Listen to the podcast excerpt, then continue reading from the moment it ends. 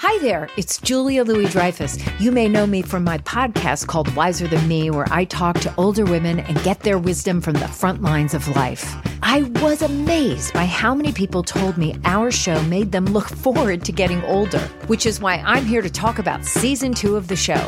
Sally Field, Billie Jean King, Beverly Johnson, Ina Garten, Bonnie Raitt, just to name a few. All hail old women. Wiser Than Me season two is out now from Lemonada Media. This is Merriam Webster's Word of the Day podcast for Saturday, June 20th.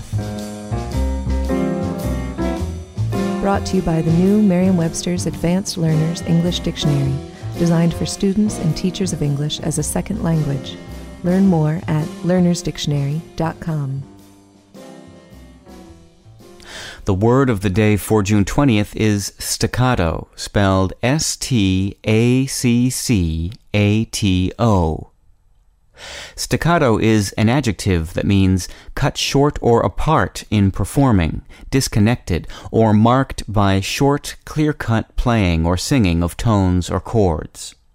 It can also mean more broadly abrupt or disjointed, as in this sentence. I could see the bass clearing the water and spread my legs to steady myself in the staccato swells of the rip. English has borrowed a number of words from Italian that instruct on how a piece of music should be played. Examples include allegro, which means at a brisk, lively tempo, adagio, meaning at a slow tempo, and fortissimo, meaning very loud. The instruction staccato describes music composed of tones that are short and non-continuous, rather than smoothly flowing together. Notes that flow together would be called legato.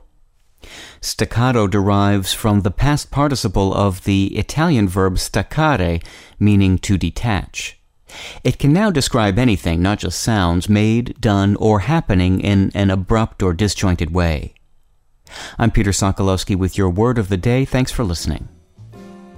Visit the all new learnersdictionary.com, the ultimate online home for teachers and learners of English. A free online dictionary, audio pronunciations, custom study lists, and interactive exercises are available now at learnersdictionary.com.